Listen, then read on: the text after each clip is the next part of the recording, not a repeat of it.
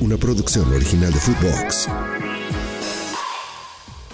¿Qué tranza, hijos? ¿Qué pasó, hijos? Saludos, Felipe Morales, el Franco del Fut. Aquí andábamos en A que no te la sabes, versión que fue de hoy. Traía muchas ganas yo desde hace tiempo de platicar de este personaje súper random. Entonces, hoy vamos a darle su espacio a este güey. Si eres millennial, si no sabes ni quién carajos es este personaje, aquí te lo voy a contar porque la verdad, o sea, nosotros tampoco sabíamos qué coños hacía él en el himno nacional contra Noruega en el primer partido que México jugó en su debut mundialista en Estados Unidos 94. Me refiero, nada más y nada menos, al Cadáver Valdés, güey. Imagínate lo que tuviste que hacer para que te dieran el cadáver en el fútbol. Pinche cadáver, ¿no? Nada más faltó el féretro porque, pues, muerto futbolísticamente en selección sí fue. Pero está bien cagada su historia. Entonces quédate en A que no te la sabes, versión ¿qué fue de? Bienvenido.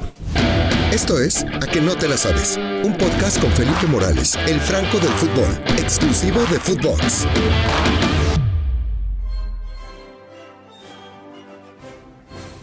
Y así, cuando todos estábamos entonando el gran himno nacional en Estados Unidos 94, cuando veíamos a Campos, a Zague, a Luis García, a Hugo Sánchez. Ah, no, el doctor no jugó ese partido, creo que lo jugó precisamente el Penta, se echó una chilena contra Noruega, el Capi Ramírez Perales, el emperador Claudio Suárez, el Beto García Aspe, güey.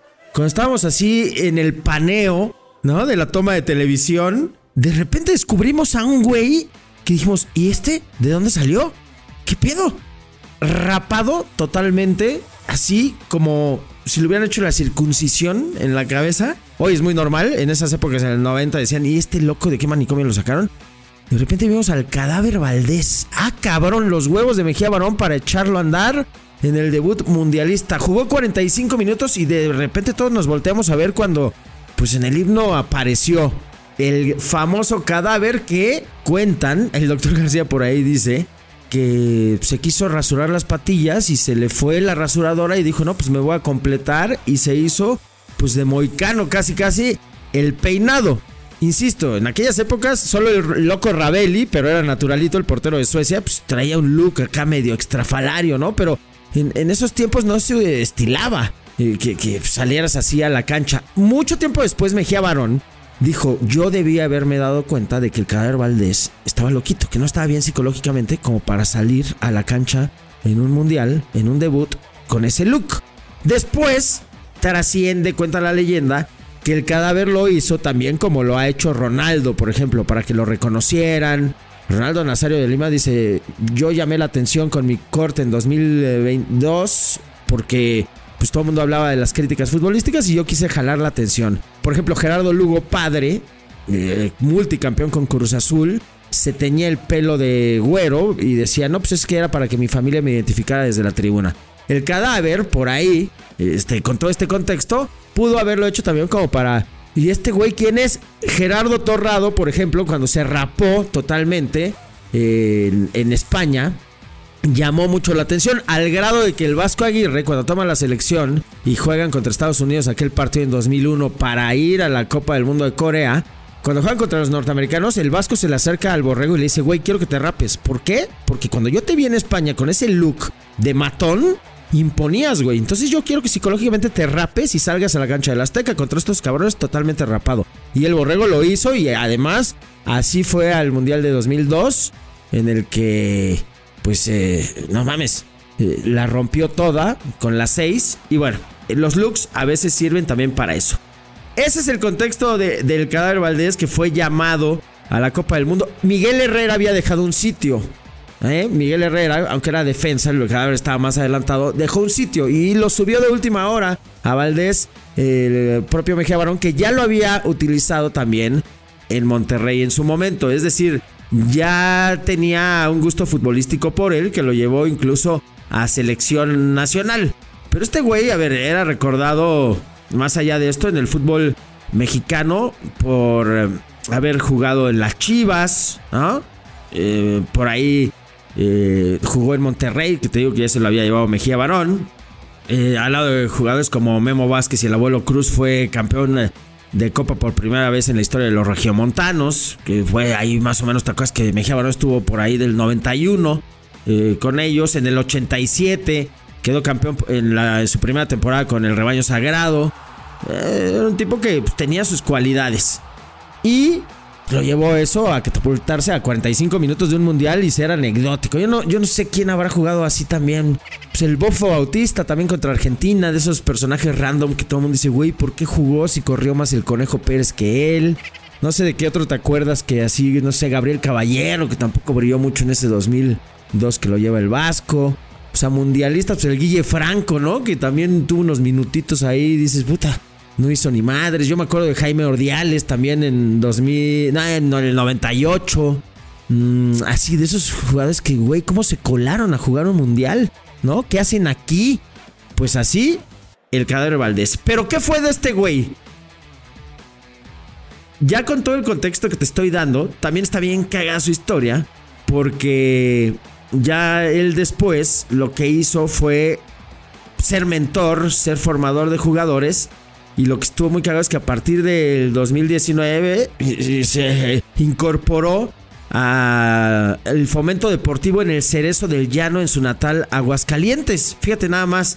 En ese 2019 también ya había dirigido al Atlético Lamina FC de la tercera división, en 27 partidos. Pero después dijo, oye, yo voy a poner al servicio de estos güeyes, de los reclusos, pues lo que mucho o poco que sé. Yo soy mundialista, güey. No, ustedes me recuerdan por esto. Yo tengo muy claro que recuerdas al Cadáver más que, no sé, por ejemplo, a, ¿qué te diré? Omar Bravo, que falló un penal contra Portugal en 2006, ¿no? Yo quiero más al Cadáver que a ese güey, ¿no? Por lo menos lo recuerdo con más de, y esto es pelotas de este güey que hace ahí con ese corte, ¿no? Súper random, así como que lo bajaron de una nave espacial y lo pusieron a la cancha. Bueno, ahí en este Cerezo del Llano, en su natal Aguascalientes, ayuda a estas personas privadas de la libertad, pues a reintegrarse a la sociedad, ¿no? De manera exitosa, según alguna vez precisamente incluso comunicó la Secretaría de Seguridad Pública del Estado, por reinserción a través del deporte, ¿no? Entender que, bueno, te privan de la libertad, pero no te prohíben, pues, estando ahí, tener actividades lúdicas o formativas como lo es la pelota, ¿no? Tú puedes ver películas del deporte. Aquella de Silvestre Stallone con Pelé, por la libertad. Hay muchas de fútbol americano. Como el deporte también, pues crea pequeñas sociedades y te reinserta a la vida aún estando privado de la libertad, para cuando sales y tengas precisamente, pues, estos códigos que te da desde el fair play la pelota. Y habla bien del Cadáver Valdés, que pues a partir de 2019 le hizo un poco a esto, ¿no? Entonces fue de un mundial a un reclusorio. ¡Ay, güey! De la libertad a los barrotes, y del peinado de locuaz a darle estabilidad a los reos. Este Cadáver Valdés, que la neta tampoco tenemos muy claro qué hizo en ese partido. Fue como, además, un partido que pierde México 1-0, en el que también vamos a recordar a Zague por aquella falla estrepitosa en la que se tira de palomita, la pelota pega en el travesaño, la pelota le rebota en la joroba. O sea, terrible. Hugo Sánchez se tiró una chilena que pasó al ladito del poste. Estaba Thor André Flos, si no estoy equivocado. Jugaron por los aires. A México siempre le ha costado por ahí. Campos, pues, güey, sí sabía por arriba, pero le ganaron las pelotas en una pelota parada, 1-0. Y todo se veía mal, hasta que de repente en el segundo partido, 1-1 con la Italia de Baggio. Primero Luis García hace el doblete contra Irlanda, y en el tercer juego, cuando tenías 3 puntos, pues acabaste de líder de grupo, porque le empataste a la escuadra Azzurra, que terminó jugando la final con Baggio y compañía, con el divino. Así fue esa Copa del Mundo de México 94. Nostalgia, vintage, retro. Aquí lo encuentras, mi hermano, en A que no te la sabes. ¿Qué fue de este personaje? Yo ya lo quería meter desde hace rato, porque tú te vas a acordar de este güey. Vamos a poner ahí la foto, mis hermanos, en redes sociales, y ustedes van a decir, ¿qué pedo con este güey? Y yo les voy a preguntar, ¿lo reconocen o no lo reconocen? ¿Saben quién fue o no? ¿Qué fue del Cadáver Valdés? Si llegaste hasta aquí, ya lo sabes, hijo. Bueno, a mí me sigues en @elfrancodelfut en todas mis redes sociales, en TikTok. Le estamos dando al TikTok, al TikToki. Ya vamos a salir también nosotros en A que no te la sabes, acá en Nación Footbox, en varias plataformas. Entonces quédate pendientito, porque tenemos 2 capítulos por semana, que fue de, y bueno, las 10 cosas que no sabes de tus protagonistas favoritos, las 15, las 20, las que sean necesarias. Bueno, pues nos seguimos y nos vamos con esta gran historia del Cadáver. Hasta luego, chao, chao. Esto fue A que no te la sabes, con Felipe Morales, el Franco del Fútbol, podcast exclusivo de Footbox. Una producción original de Footbox.